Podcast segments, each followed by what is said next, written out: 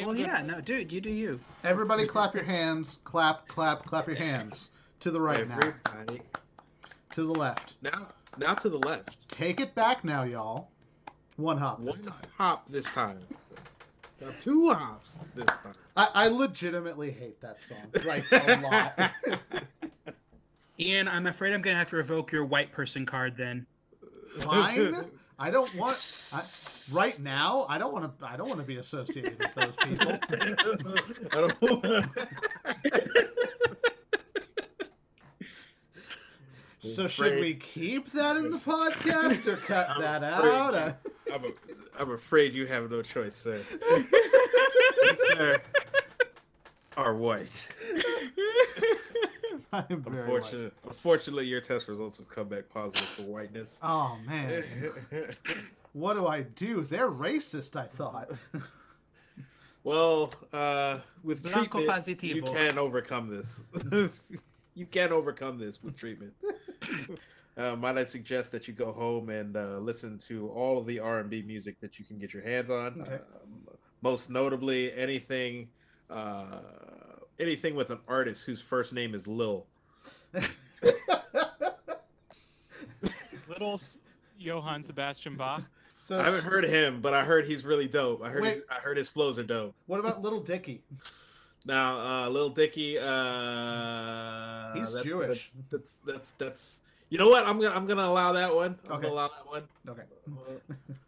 because because he hangs out with Snoop. He does. He does. I, I remember that video. That was a good video. I'm gonna allow one. All right.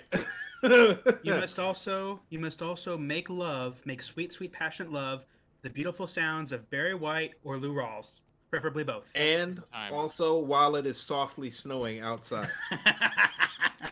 It's June. the wrong month for that.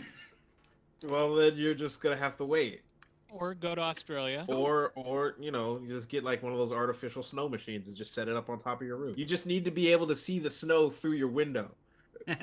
That's the important part. It Mhm. needs to be seen through the window, through the window. whilst you're making love. through the wall. Okay, Sean, why don't you introduce the podcast? okay, I'm gonna I'm gonna start the show now. What's up, listeners? You're catching yet another episode of the Just Catching Up podcast. I'm your host Sean, and you are tuning into the podcast where me and the JCU crew get together to just catch up. Uh, now on each and Spotify. yeah, yeah, yeah, yeah, yeah. You you you you, you silence you you. sign a I- Spotify exclusive, I hear. No, it's not Spotify exclusive. It's just on there.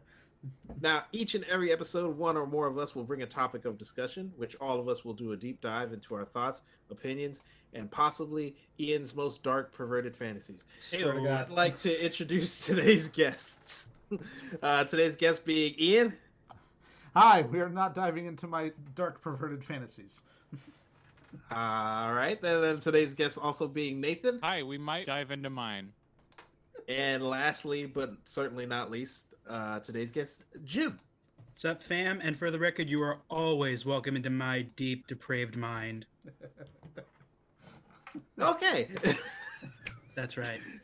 So now that we know all the parties involved, uh, we can uh, go ahead and jump into today's topic, which is, if I can word this properly, Mhm. uh, your favorite article of fictional media that you would like to see become a television show. Everybody, everybody, clear on that. Yes. Or movie? So it does now. It doesn't have to be a movie. It doesn't have to be. Uh, uh, it doesn't have to be a movie. It can be anything. It can be a movie. It can be uh, a video game. It can be uh, musical or opera. I, I just meant like to be made into a television show or movie. I think we're Or just thinking No, prefer- preferably a television show. I like the idea of the television show format. Mhm. Fair enough. We're Uh, thinking so- like something that can be picked up by uh, Netflix or Amazon or Yeah, yeah. or something. HBO. Yeah, or or a major network. Fair enough. Th- those don't exist anymore. Those those those will exist for as long as they have on this earth to exist. Not very long. Not not much longer. Not much longer. but no. they, they still they still exist. Ian. They still exist. We can't we can't discriminate against the the networks. We can discriminate against everyone else, but not the networks. right. Now, so like I was saying, it doesn't have to be a movie. It could be uh, anything. It could be uh, It could be a uh, video game. It could be a, book. It could be a uh, radio show. It can be a comic book. It can be uh, a newspaper article. So It long as it's an opera. So long as yeah, as, as pref- preferably an opera. Opera. I want, I want to hear all your favorite operas that you want to turn into television shows. Let's let's go, Nathan. Nathan, what's your favorite opera? Let's go. Well, my favorite recent opera is the adaptation of David Cronenberg's The Fly as an opera. I'm sorry, what? yeah, you're gonna have to repeat that. There is uh, The Fly opera. I don't believe it stars Jeff Goldblum. I believe it probably stars some opera singer. well, that's the first problem with it. It doesn't star Jeff Goldblum. Yeah, But it go on, needs to go start on. Jeff Goldblum. Uh, uh, uh, I- I do know uh, at I one think point I, in the uh, opera- I think it should star Jeff A Goldblum. soprano belts out the the lyrics, and you know me with the lyrics, but this one's pretty good. Be afraid, be very afraid, is the So- so- tagline. So someone sings the tagline Yes. in operatic form. Sean, it's an opera. They sing almost everything. Be not afraid. Be very afraid. It's the best I No, can do. no, I thought he said it was a soprano. Well, Ian's- I mean, There you go. there you go. You're welcome. That's yeah. Orla's giving me a weird look now. It was a little pitchy. But, uh, Well, you know, I'm not a I soprano. I do think adapting that as a TV series would be odd since it was already a movie. But Well, we get to if it does do a TV series, we get to see the scene where the guy literally pulls his own face off. Who's seen the sequel? Who's seen the sequel? I have not seen the sequel. Oh you yeah. know what? That's I you know what? That's gonna be the two part. That's gonna be a two parter. Oh yeah. I haven't even seen the original. It's my claim to fame. The guy who wrote the music for the sequel, The Fly 2, Mhm. I used to live in his house. You did what now? I used to live in his house. Oh, live in his house. I didn't. I didn't hear the rest of it. I thought you said There's a story involved in this somewhere. I would very much like to know about in the future. So wait. So he used to live where exactly? Well, he he is a famous film composer, so he owns two, at least two houses, and rents one of them out to aspiring film. That's pretty So- interesting. So how did you get involved with that then? Um, I Kidding, kidding. I, I'm actually Oh. genuinely curious. How did you get involved with that? I would like to know the Yeah. story.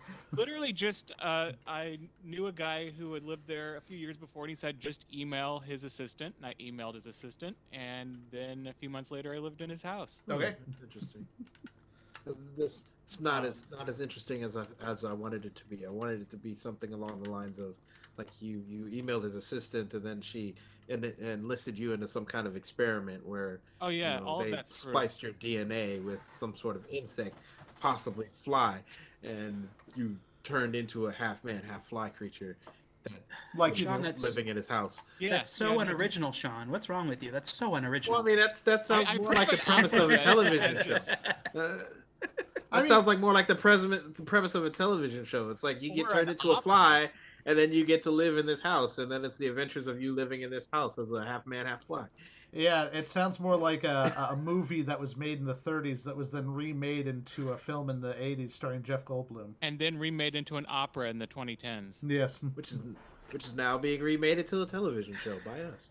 Such Okay. is life. So, Such what is would be the main plot line? Because I feel like the whole him transforming into a fly was kind of the big deal. Is this like a, um, a Kafka's Metamorphosis situation? Does he do it multiple Uh, times? It's or- episodic. He turns into a different insect every episode.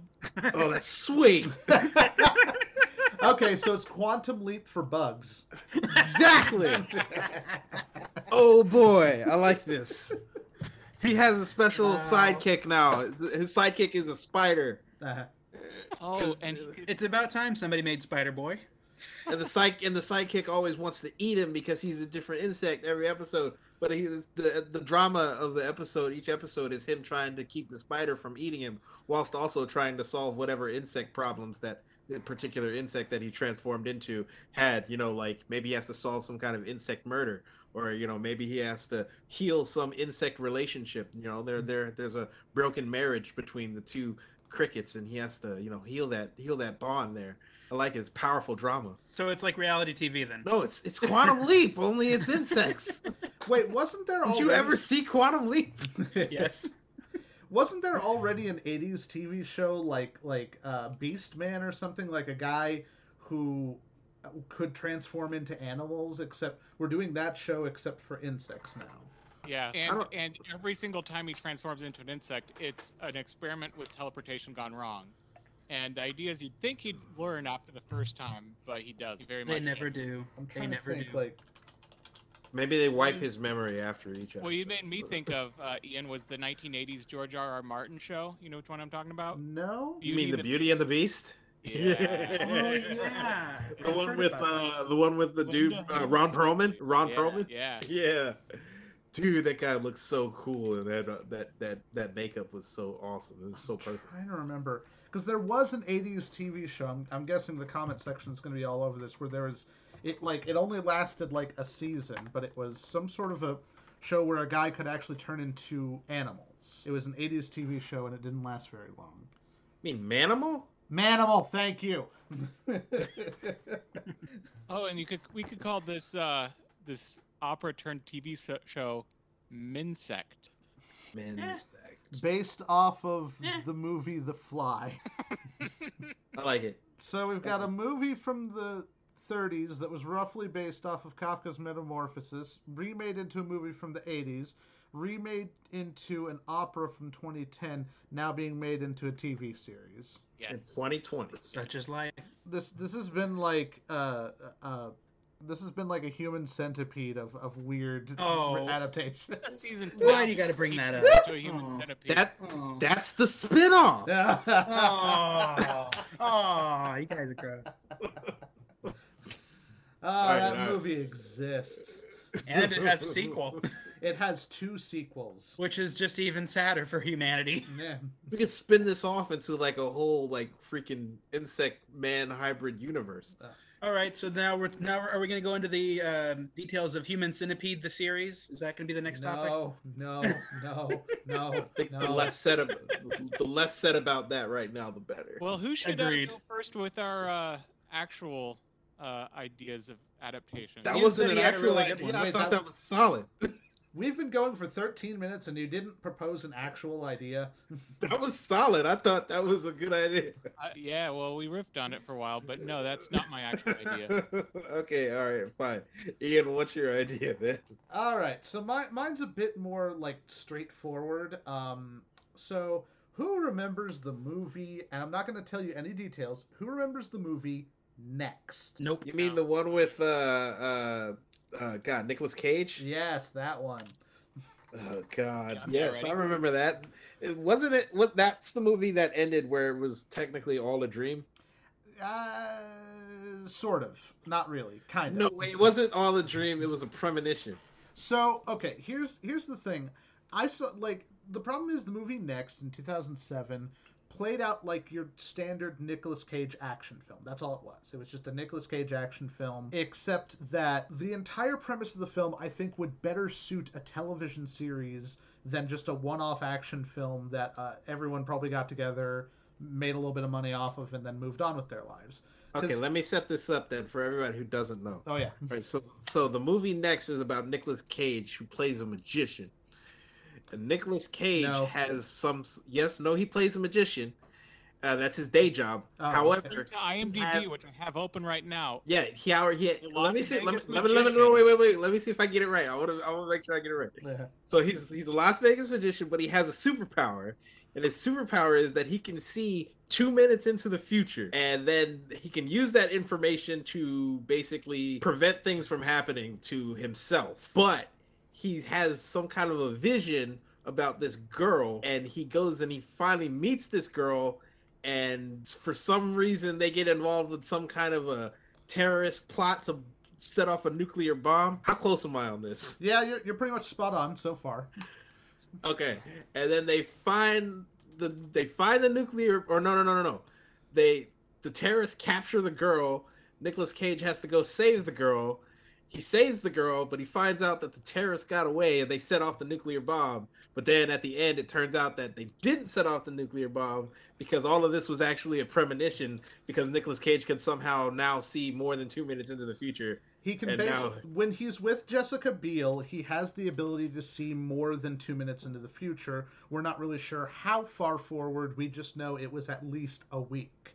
So he used his ability to look a week into the future and go, "Oh, I know where the bomb's going off." And then he contacts the FBI and goes, "Hey, feds, I know where the bomb's going to go off." And then they go, "Great." And then everyone just goes to stop the terrorist plot. But I was just like, that's such a it- it's such a minimalist script. It was basically just here's a Nick Cage action film, and that's it. That it was just a, a Nick Cage action film. But I'm just like, you could get such a good premise for a TV show out of that. That's an amazing premise for a TV show about a guy who can always look just a little bit into the future, just two minutes. There's an entire sequence where he literally pulls a heist and walks through an entire casino just walking around the FBI agents. Like, just whenever they look left, he goes right. Whenever they look right, he goes left. And he just, like, without without knocking anyone out, he just walks out of the casino. And all of the guys watching on cameras are going, What the hell? Uh, Why aren't you guys looking at him? He's right there. And then they turn around and he walks behind them.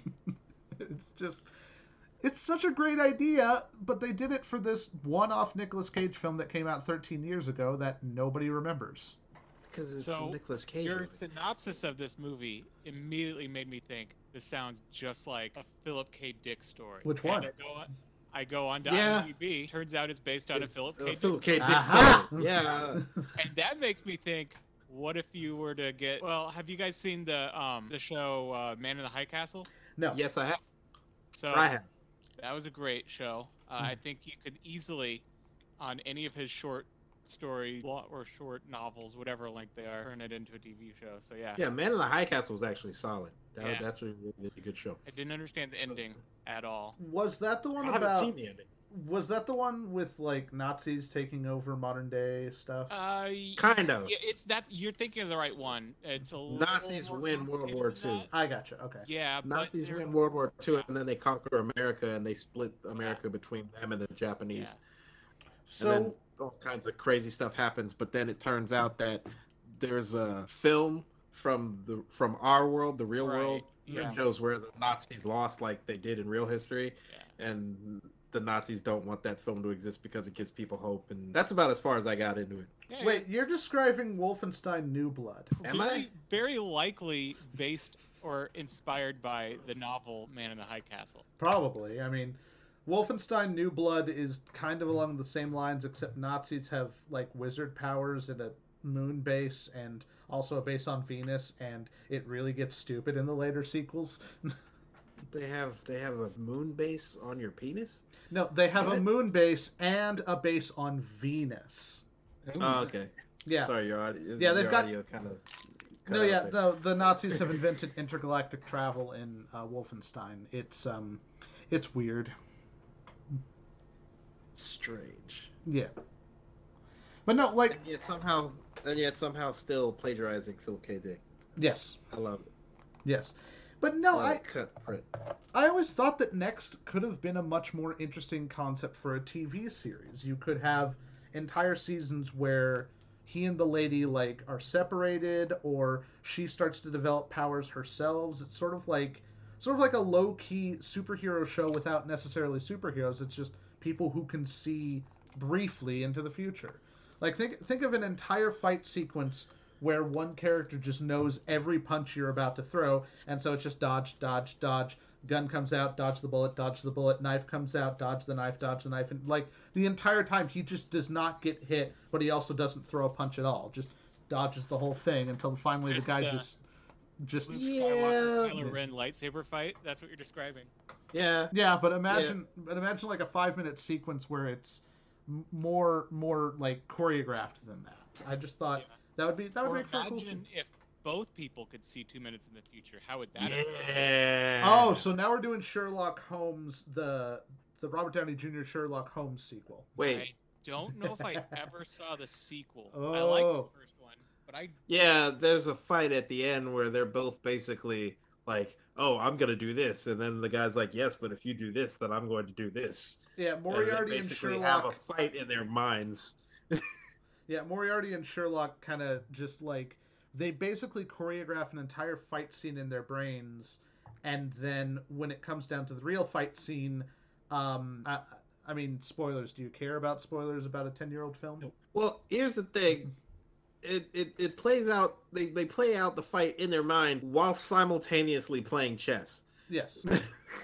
But then once the real fight actually happens, Sherlock kind of improvises something and uh, Easily wins the fight.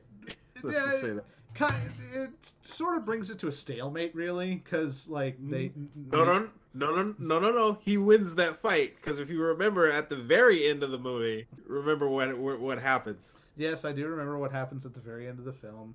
But I don't was- spoilers, by the way. you don't, You don't care, care about- if you don't care about spoilers. Then spoilers, everybody listening to this. Basically, Sherlock improvises an ending to the fight by just throwing them, throwing himself and the bad guy over a cliff. But he survives. Is it a waterfall? Yes. Yeah, Isn't that actually That's the, the plot of one of the stories? yeah. Yes. it's the Reichenbach Fall. Yes. Yeah, it is. It's exactly that.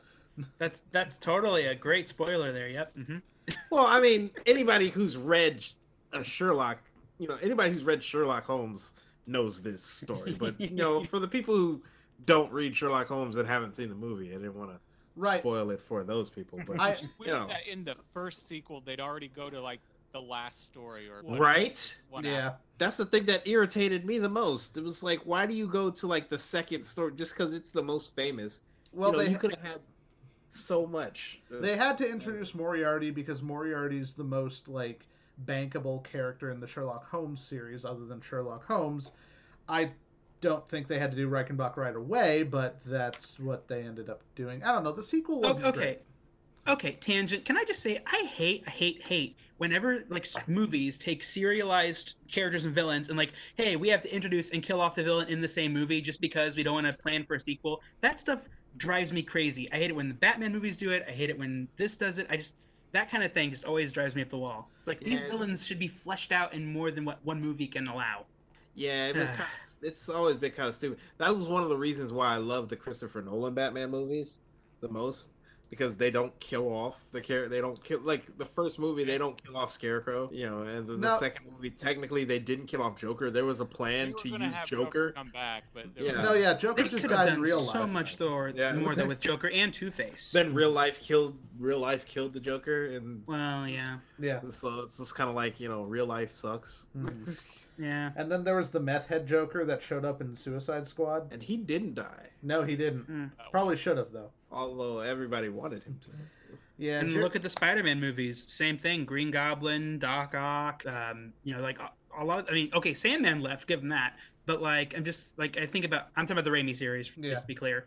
Like you know, you're not gonna be able to set up a Spider Verse or a Sinister Six kind of thing if you're gonna kill off Doc Ock right away. You're gonna kill off Green Goblin right away. I mean, okay, they brought back his kid, but still, Yeah, and then they do that it a kind of lot. stuff always.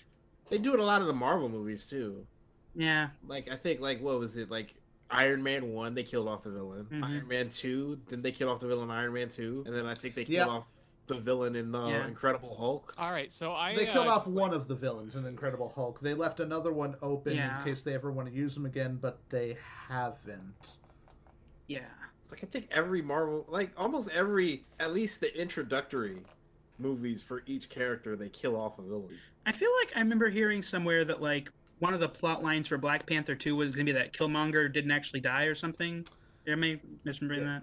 Which makes absolutely no sense. None. and, and completely and completely derails the actual ending because Killmonger dying, saying, you know, I would I would rather die than than have to Be you know imprisoned. serve than be imprisoned. Yeah, that was that's kind of a big deal. You can't just be like, oh, by the way, he survived. It's like, well, that just kind of negates the Mhm. whole emotional impact of that film.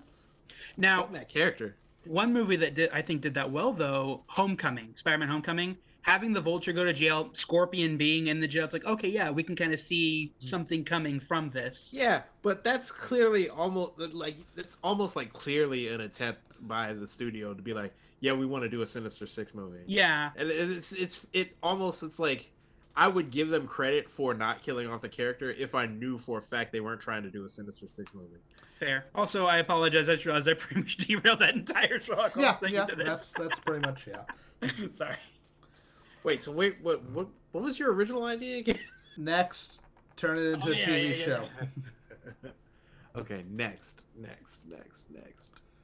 I was gonna say something about. Oh yeah, there was also like a uh, wasn't there a um, a Denzel Washington movie Oh, basically Deja Vu. Yes. Mhm. I was like, I was trying to think of like, I know there's a Denzel Washington movie that's basically the exact same movie. Deja Vu is fantastic, and it's one of my favorite examples of uh, filmmaking uh, of a movie that doesn't have a second act. That's fair.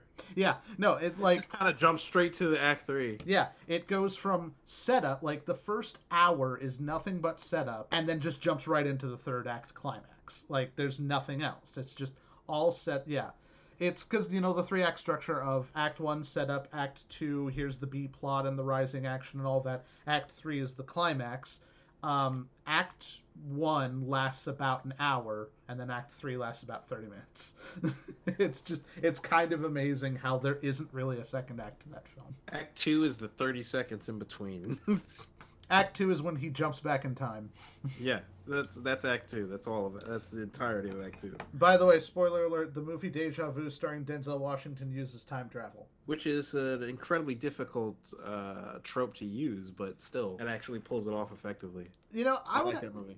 I would actually love to go on a quick tangent. I feel like um, more movies and TV shows, especially, should use time travel. Just like, by the way, we have access to this, and not have it be a sci-fi show, because I feel like time travel as a as a storytelling trope can be really fascinating.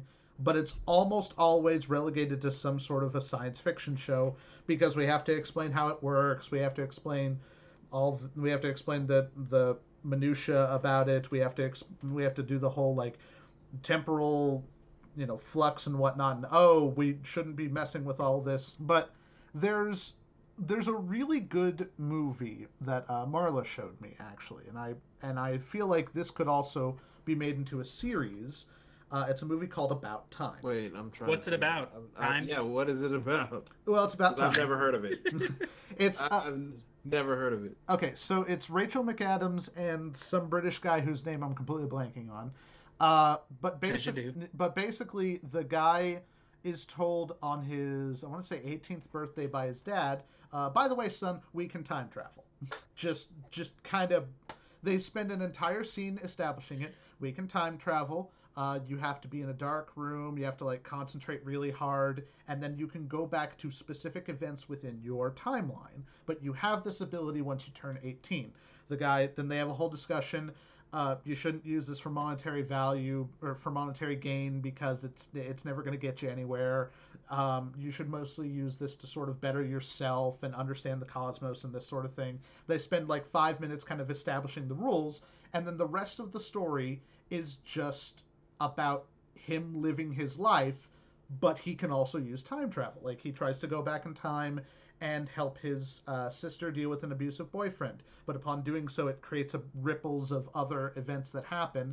So he decides to just, okay, I'm going to undo that. And instead, I'm just going to, you know, be supportive of my sister and try and help her out after she deals with it.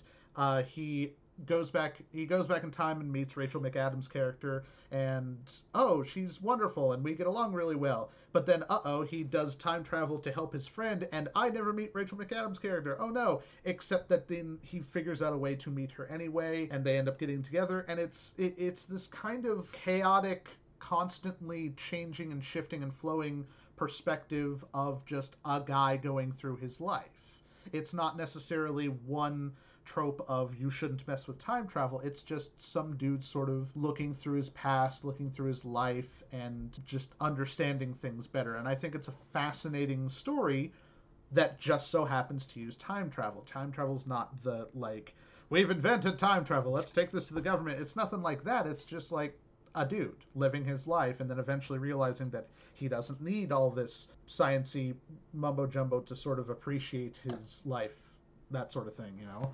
And I think I always thought that would be kind of an interesting story idea to create an entire television series based around a character or multiple characters who can manipulate time but doesn't necessarily but mostly like uses it to improve themselves as people that sort of thing like a, like an organic story like like what how i met your mother was trying to do for the early seasons except also incorporate time travel in it I don't know. I gotta be honest with you. I hate every single one of those people that can time travel right now. I hate all of them. It's also uh, The the actor is General Hux from the Star Wars. That's who Oh, it was. God, I now I remember defi- that now. now, now I definitely hate them. that was You're gonna General time- You're gonna time travel and you're not gonna go back in time and prevent Donald Trump from ever becoming president or stop Hitler or you know s- He can set only, off some kind of nuclear weapon or I one. don't one know. he can only. Did you read that story that Matt Jacobson shared with us? Yes. Uh, our professor from from college. He's he's a science fiction uh, aficionado, and there's one where um, I think I wish I could remember the name of the story and probably find out here uh, when this is posted, huh? Um, but it's like a message board of people who are time travelers. And they Yes. have like a, a notification at the top saying like, "We know it's tempting, but don't go back in time and kill Hitler because yada yada yada is gonna break up the thing." And this one guy's like, "You guys are so racist." He's like, everyone's like, "What are you talking about? Like killing Hitler would be like the opposite of racist." He's like, "Yeah, but like Pol Pot in Cambodia killed." However many more people, and you never care about those people. Yep. Yeah. And, and then at the end of that one, he goes he, he goes back in time to kill Pol Pot, and it turns out he was uh, related to him, so he ceases to exist. nice. See, that's the other problem is that wouldn't that create a paradox? Like you go back in time, you like you mess with the timeline, and then oh, this person no longer exists. Well, now there's no reason for you to go back in time. Yeah, that's the classic. Now, Right. see- Multiverse, see, buddy. that- Multiverse. that's, see, that's that's that that's that BS that you're getting in too deep with it. Just- Just let it be. It makes sense. You went back in time. You killed Pol Pot. You were related to Pol Pot. Now you don't exist. It's clean. I like it. There's no more, no more questions. Just everybody, everybody asking, any- anybody asking any of that paradoxical bullshit should just get shouted down with, you know, just the just a, a horn like those Hans Zimmer bois horns. Just drowned out. It's like, yeah, but what about the paradox of Bwah, nerd, nerd, shut up, nerd.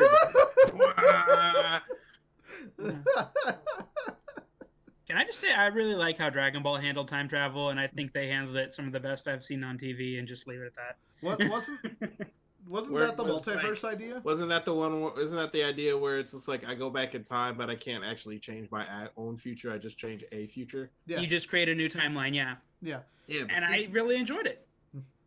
Now, granted, they kind of screwed it up in Dragon Ball Super, but I don't want to get too much into that. it's not clean enough. Hmm. It's like you go back in time, you change the past, then you disappear. That's it. That's how it should go. That's You how disappear. that's how Back to the Future did it. Yeah, exactly. Back to the Future rules.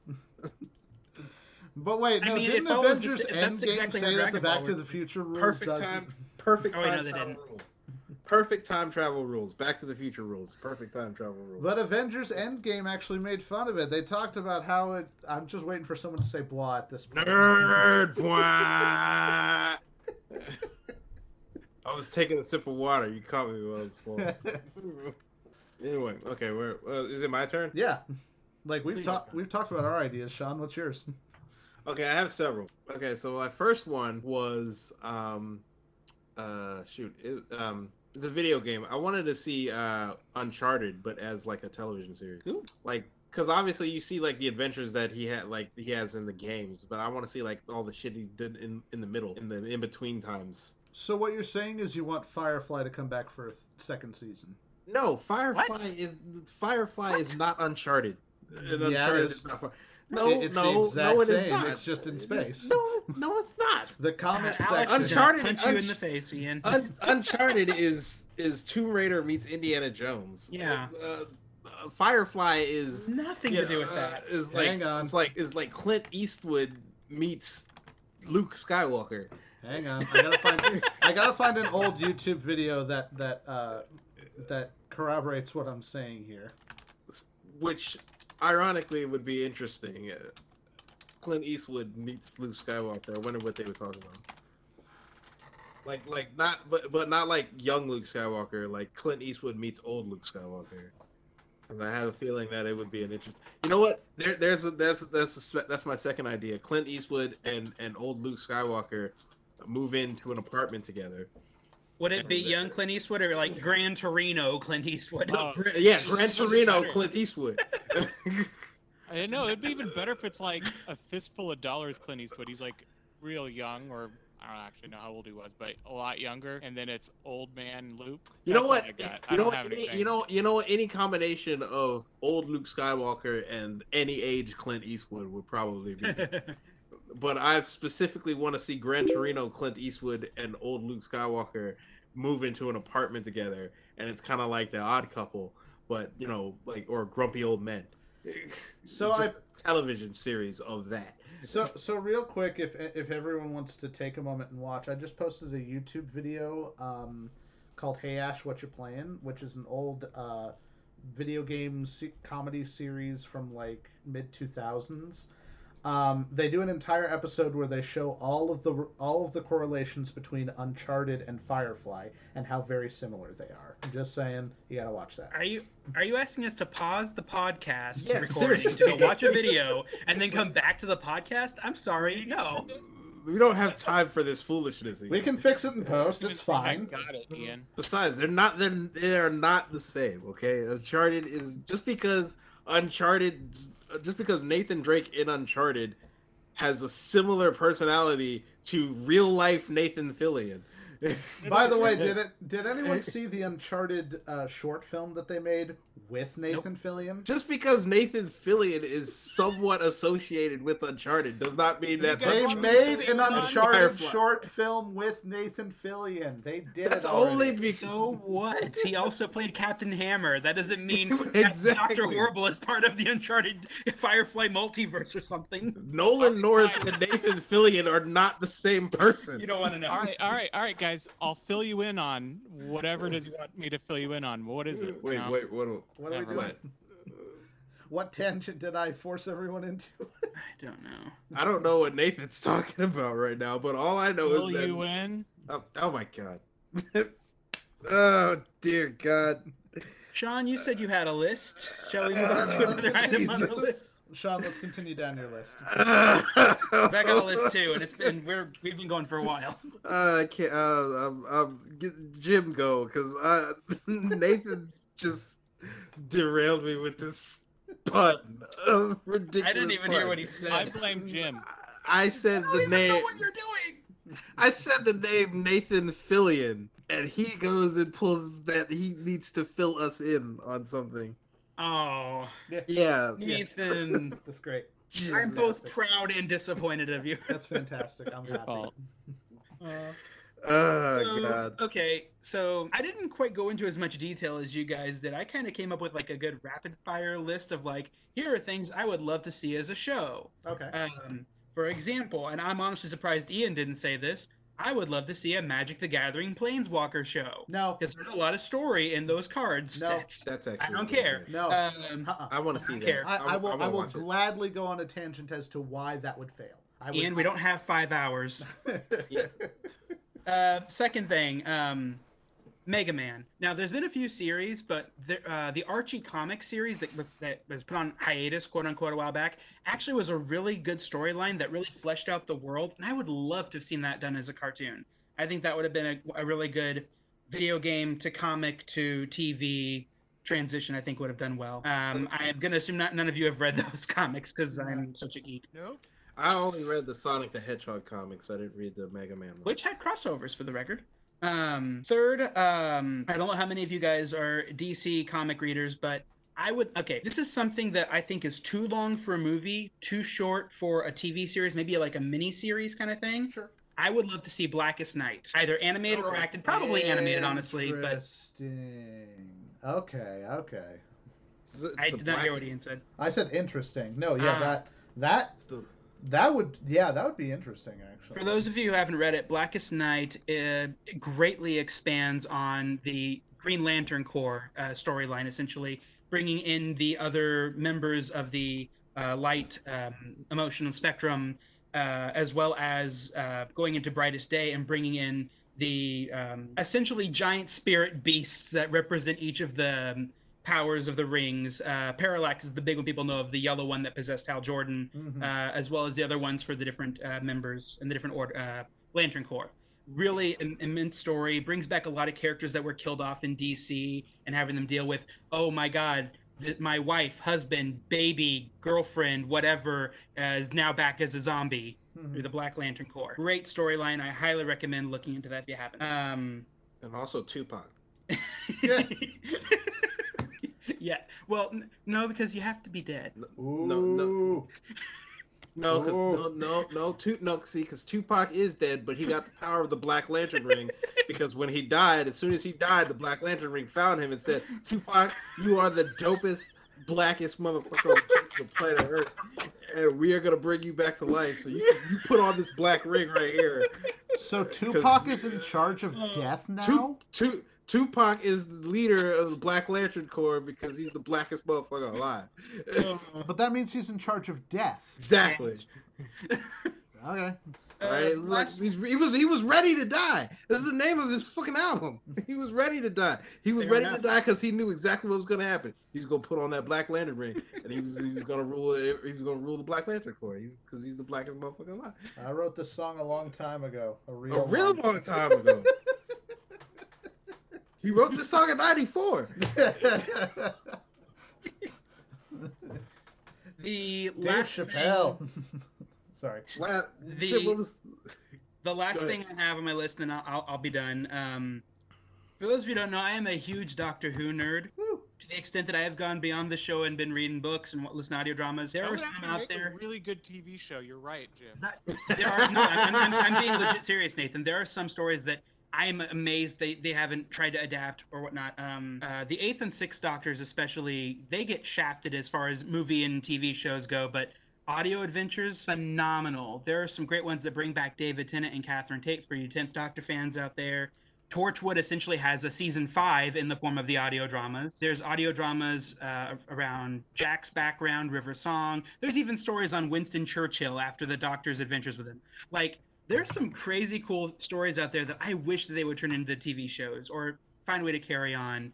Um, so I highly recommend people look into those. okay, so I'm I'm I'm confused. Isn't Doctor Who already a TV show? See, he, you were listening to Nathan. That's what I'm saying. Like, I'm, I'm saying there are stories out there that don't exist in the TV show.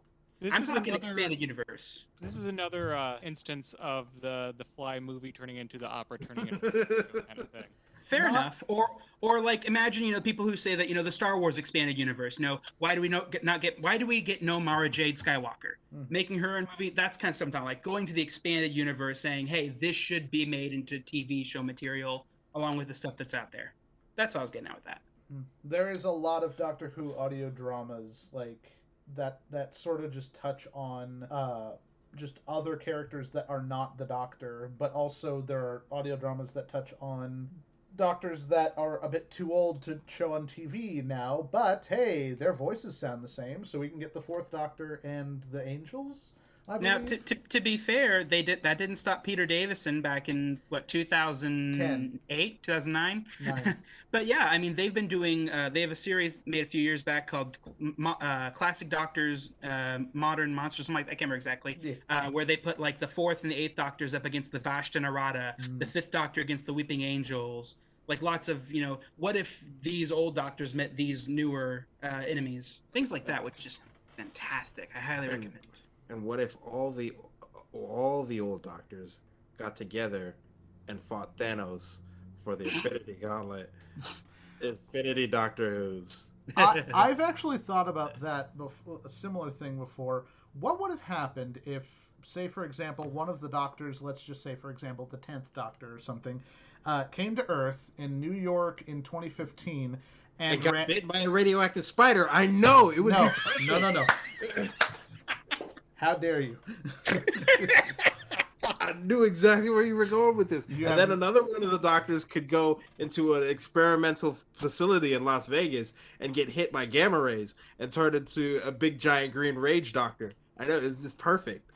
I'm just thinking because the Doctor. Doctor Doctor Hook. Hook.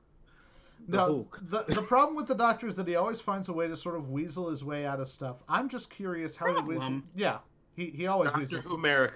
Doctor Who problem? How is that a problem? because One there's of there's always a way for the doctor to solve uh, to solve whatever issue he's in within 90 within 45 minutes or 90 minutes. Well, that's just TV in general. But I mean, he doesn't always win. But I have a really good idea. He And goes I'm back curious in how the doc- time and befriends a German scientist, who then injects him with a serum that turns him into a big giant, you know, uh, a big giant man with the strength of ten men. Kilgrave. I was puts on a wondering what would happen if the star-spangled Doctor went up against Kilgrave. Doctor Who against Killmonger. Oh, he wants the David Tennant versus. David Tennant. That's all it is. Okay, I no. that's what that was what the buildup was for. I, I'm just curious what what would happen if the Doctor went up against Kilgrave. Would he be resistant to the whole "you have to do everything I say" thing? I mean, it depends on how they want to write it. On the one hand, they could make it so that he he isn't, and he has to find a workaround for that. They could also do the whole timey wimey shtick where it's like, no, he's such a complicated temporal event that it's like his mind cannot be controlled in some way, shape, or form. They play around with like psychic powers with the doctors in various ways over the years, and it's Midnight. kind of uncertain. Midnight. David Tennant versus David Hmm. Tennant. Fair. Yeah. But okay, so I've actually um, got a couple of ideas that have sort of popped into my head as time has gone on. I could go on a quick rant about why the Magic the Gathering television series would be a bad idea, but I have We're a not going to do that. okay. Then I have a much yeah, spare more us all that. I have a much more interesting uh, idea. The SCP Foundation. No. Yes. God, I hate when he does this. Okay, go I ahead. I love the SCP Foundation. Who knows what the Well, SCP Foundation is? Only The from hearing you talk about it ad nauseum. Well, this is on the nauseum.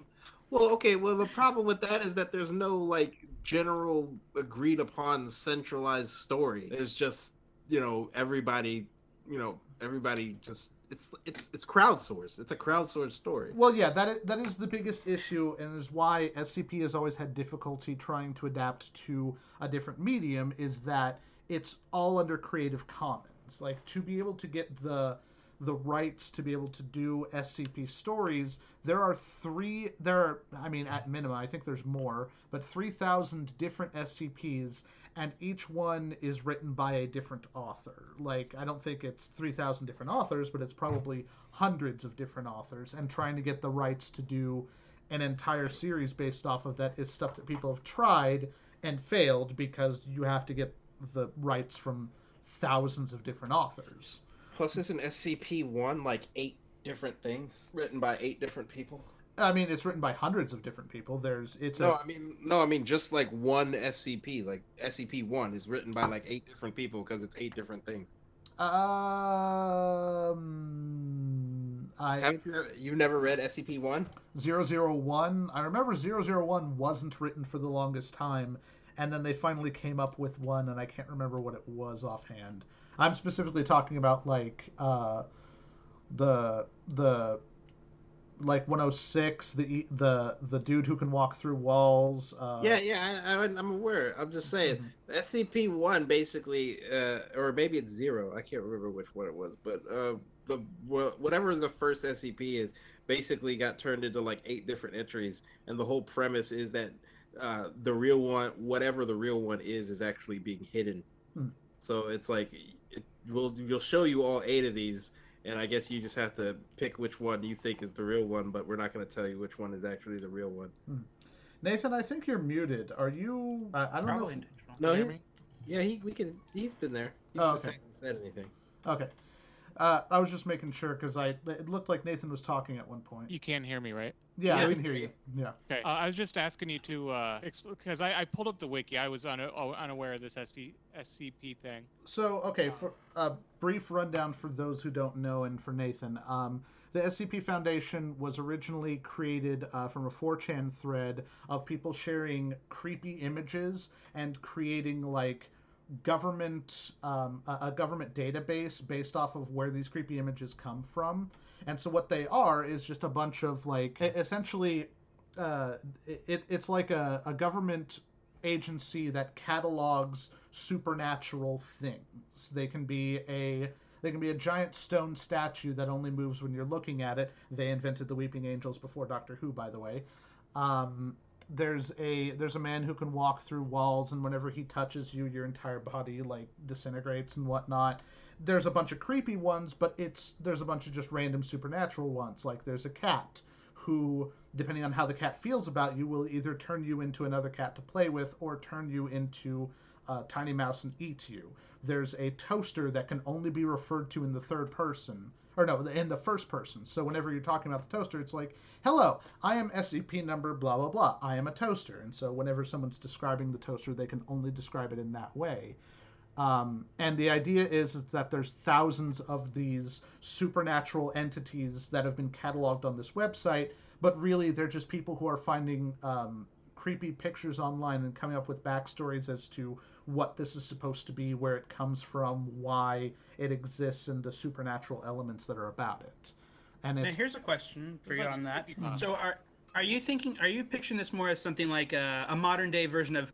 Um, are you afraid of the dark st- type of storytelling, or this be more like a Black Mirror kind of thing, or something more like Stranger Things, where it's one complete narrative with all these things kind of involved? Or is Uh, it like X Files? Uh, I, I'm thinking more along the lines of like. X Files or Warehouse 13. If anyone's ever watched Warehouse 13, it's ba- Warehouse 13 is uh, basically the closest we've ever come to an actual SCP series, but it was more lighthearted, goofy, and and comical. I wanted, I was thinking of something that was more creepy and supernatural. Like the only thing that we've actually had that is a media, I'm using air quotes here, a media type thing was a video game called SCP Containment Breach, where you're actually inside the SCP Foundation when a containment breach happens and all the SCPs break out at the same time, and you have to figure out a way to get out of the entire Foundation without getting killed by the random supernatural monsters yourself.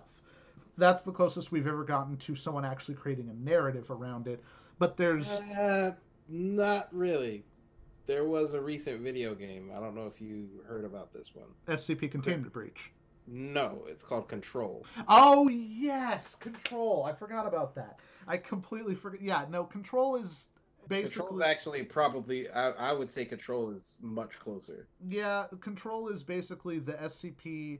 Con, it's basically an SCP game without actually being called SCP. Yeah. And SCP stands for Secure, Contain, Protect. I just like it's such a fascinating universe they've created about this gigantic government run warehouse that just deals with supernatural entities. But the biggest issue is because it's written by hundreds of different people, getting the rights to try and adapt it into a movie or a screenplay or a television series is a nightmare. Like people have tried to make books about it and they still can't quite figure out all the logistics because it's like who do we pay royalties to what if some people say no what if some people say yes where did the original you know story come from that sort of thing Nathan, what was your question? I think you kind of answered it. My original question was just, you know, oh, I know what you're saying. So I was gonna say this reminds me very heavily of like creepy pasta. Mm-hmm. yeah I think it started Honestly- as a creepy pasta. Yes. Honestly, mistaken. I would totally watch a show that's like a mod, like I was saying, or like a modern day, like Are You Afraid of the Dark about creepy pastas, Only if one, it had the same level of, of intensity as something like Black Mirror, Mhm. and two, if they're gonna, you know, create these creatures that only exist in the in the text in our minds or in single images, it would have to be done very well. Like Yeah. I, I would like I would like to see like uh, Stranger Things style Yeah. because like the way they do the creatures in Stranger Things, something like that I think would look really good. I don't I know how we feel about plugging other podcasts, and I suppose, uh, if we like them care. if Go we ahead. like them but, well, there's a, a podcast called Creepy, which No, is fuck like those guys. No, I'm kidding. I'm kidding. I'm kidding. i haven't even heard of them that you actually knew them, and there's like so I was like, uh oh, The I views- recommend. nah, views I'm kidding. I'm, I'm sure y'all are great. The also views is this Jim the, do not reflect the views of the JCU crew and JCU podcast. by the way is this the first time we've swore on the podcast I'm pretty Uh, sure. Did I drop our I'd say first f bomb? Did I drop our No first F bomb? No, I'm pretty sure I did earlier when I said that Tupac was the blackest motherfucker alive. oh there it is Touche. Touche. Well, if you don't like swearing, uh, and you learned this like two hours into our second episode, you listen to the first one either. Well, I, I'm just like it, it's not about liking swearing or not. It's about the whole like whether or not we'll be, He's he's worried about YouTube algorithms. and also But about whether we're or not. we're we're deep into the episode at this point, so it's not actually a problem. Just Right. make It's only YouTube with the knows first that we're 30 not targeting kids. That's all you gotta do. Well, yeah, but Well, also I think by sure. using foul language, we can make sure that YouTube knows that we're not targeting children. right, but also like mon- like uh, m- we might have to change the podcast to a mature podcast now, which I didn't label it as, but Who Well, that's fair. I mean, we are very out. immature. Yeah. I mean, you could just beep it out and uh, post. Fix it in post. Yes, because you always love to hear someone say "fix it in post." Um, Yeah, Ian, fix it in post, damn it. Well, Ian, do you have any more to say on the SCP Foundation? I adap- like, I like the SCP Foundation. Oh, I did you? think they're cool. All right. Well, I actually had a real suggestion. Can I, uh, What? Because if the, not that I'm saying that Minsects, uh, the adaptation of the, Manimal. the opera, The Minsects was solid. Jeff Goldblum. I still agree that Minsex is a solid idea and that we should actually try to make that. But go ahead. Two thumbs up. Idea. Two thumbs up. But um, my uh, sincere adaptation, and if you guys know me, I've probably recommended this series of books before. Can you guess? Uh, yeah, My Oh, is it the Dark books- Tower? Yeah, my favorite series of books is the Dark Tower series uh, by Stephen King. And if I were to like describe it in a sentence, imagine Lord of the Rings meets The Good, the Bad, and the Ugly, as written by Stephen King. It- Wasn't it's- that going to be made into a show? It or did that was. get canceled? Yeah, so it's got a whole like so in 2005 or six, J.J. Abrams was going to make a TV show version of it. Ooh. He eventually gave up on it, and then Ron Howard came on board, and he had the idea of making um, a trilogy of movies with a uh, you know an uh, interceding couple seasons of a TV series, and eventually he gave up on it. And then remember this that. Danish Then the movie- director. What's that, Sean? Oh no, go ahead. this Danish director um, who had made like a like an Oscar nominated Danish movie came on board and he directed the movie version uh, starring Idris Elba and uh, Right. Matthew McConaughey, which was actually it was bad, but it wasn't as bad as everybody says it was. It was No, it wasn't. it was kind of mediocre and It was I just think bland. the pictures were good. I think think- it had some cool visuals. I also feel like they tried to cram too much into the movie, and uh, but before they even released the movie, they already had the showrunner come on board to make the TV series that would um, coincide with it. Now, was the TV series supposed to follow the movie, or was So it supposed originally, to just be yes. like the original? Originally, it was... was- supposed to be a direct sequel to the movie, but the movie bombed, and so it became a reboot. And the one of the showrunners from The Walking Dead, and I don't know how to pronounce his last name, but his first name's Glenn. You can look them up. Um, made like made a pilot for it, and they were um, pilot was picked up by Amazon, but then when they watched the pilot, wound up canceling the series.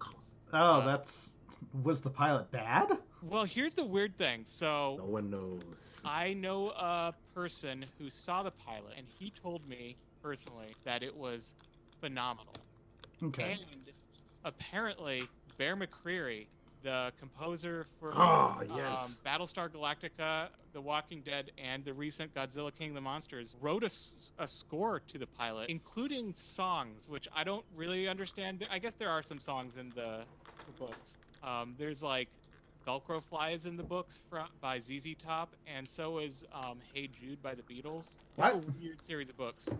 Um, so anyway, um, that got canceled, and so now there is currently no adaptation in the works. He's Okay, hoping true. to shop it. That's that showrunner is hoping to shop it to another platform, but who knows? Two things. If you don't know who Barry McCreary is, number one, he's uh, basically the composer that also did uh, Agents of Shield, and he also did the music for the God of War game. Yeah, I have that. Love God that War. soundtrack. It's really good. So that's one thing. He's awesome. Two, I feel like they probably canceled the series probably because of their deal to make Lord of the Rings. Well, here's the Hmm. thing. So they have a, they had three fantasy series deals. They had the Lord of the Rings one, which is a prequel series, like in the Second Age or something. Which I'll watch Mhm. it. I hope it's good. I don't know if it will be. Then they also have a Wheel of Time adaptation, Mhm. is um, another fantasy series. I read it, uh, a couple of the books back when I was like 13. Didn't like them then. I actually have the first one on my to-read list to see if I like it more now because I want to read it, reread it before the show comes out. Mhm. And they had the Dark Tower series, so it's not like they like were thinking we're only going to do one fantasy series. They're already doing multiple fantasy series. Well, no, that's not my. Uh, that's not what I was contending. My contention was that because of the fact that it came out that Lord of the Rings was probably going to be the most expensive television series ever made, that they probably just didn't have the money. Maybe. But they're also doing an adaptation of the Chinese novel The Three Body Problem, and apparently Amazon is investing a billion dollars into a season of that, which sounds like that's also a That sounds insane. A Yeah, billion dollars? Yeah, it's just there, That- I- there's a so- similar amount so- going into the Lord of the Rings. So yeah, um, that doesn't surprise me. I don't know that for sure. I read that, and this is complete hearsay, but that is what I read. I've heard that book's really good, though, Hmm. So maybe it's worth a billion dollars. Yeah, FYI, yeah, no, 'cause they're, they're, they're putting a lot of money into it because they're trying to, you know, bolster their uh, their uh, streaming. So they're trying to win the streaming war.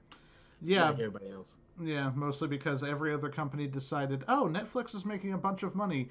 We're just going to charge them uh, zillions of dollars to be able to show our show. That way we can make our own streaming service. And nobody wants to sign up for nine streaming services. Especially not CBS All Access. Nobody, Mm. nobody wants that. I don't care how good the Star Trek series is. I really want to see the Star Trek series. Screw them. So we are coming up on an hour, guys. Just FYI. Okay. Sean, So- did you have some other things on your list? Uh, for let's see. Oh yeah, I did have one last thing. Was uh, uh, I don't know if any of you ever read or heard of or saw the Percy Jackson movies. Yep. I teach middle schoolers. I'm aware of those. Yeah. So I, I want to I want to see that as a television series because I feel like that would be way more effective as a television series than it was as they tried to make movies and that was just dumb. I, I knew it like as soon as they started. Mm. I want to see a television series of that, and I also want to see a television series of uh, oh god, Artemis Fowl. Hmm. They're making a movie. Yeah, I know they're making a movie, but it is literally completely off base from the books. Yeah. Like that, like the, I haven't seen backlash from a tr- movie trailer like that since Sonic the Hedgehog. They're making a Like sequel to the- that. oh yeah. The, back, the backlash for this Artemis Fowl trailer is is is phenomenal. I haven't seen people like everybody's coming out of the woodwork. It doesn't even matter who you are. It's like you got people coming out of the woodwork because they're racist. You got people coming out of the woodwork because they're sexist. You got people coming out of the woodwork because they like the books and the books are not being properly represented. It's like you got both legitimate and illegitimate reasons, and everybody's coming after this movie. Maybe I we feel should just stop turning books into movies and just let HBO turn them all into shows. Then everybody can be happy. Does anyone Or remember? Well, we should just stop making movies and just make all television shows because I mean, who's? go- I mean, let's be real. Nobody's going back to a movie theater anytime soon. Yeah. Mm. Does anyone remember A Mm. Wrinkle in Time? That was made into a movie and nobody saw it. Yep. What movie was that? Wrinkle in Wrinkle Time. Time. I read that the whole book series when I was a kid, and I loved them. Uh, I didn't know that was a series. I thought it was a single book. No, there was a Wrinkle in Time, a Wind in the Door, Mhm. um, and then there's like a spin-off where they go to the Bible age. Let me look up the books. I think you're gonna see, and then there was a spin-off where they go to the Bible. Well, Oh, speaking of the Bible, that was my other. That was one another idea. Uh, no, no, no. Seriously. Uh, too, uh, too did, did you ever see? Did you ever see the movie Book of Eli? Yeah. I want to see like a sequel television series starring like Mila uh, Kunis's character. Because like remember at the end of the movie, at the end of the movie Book of Eli, where like spoiler alert, Eli dies. Well, yeah. And, and Mila Kunis's character is basically sent out into the world with like her own Bible Mhm. and like you know all of like you know Eli's weapons and stuff, and now she's got to go make her way in the barren wasteland that is the world. And I'm like, I want to see a television series of her just basically being a badass in the wasteland.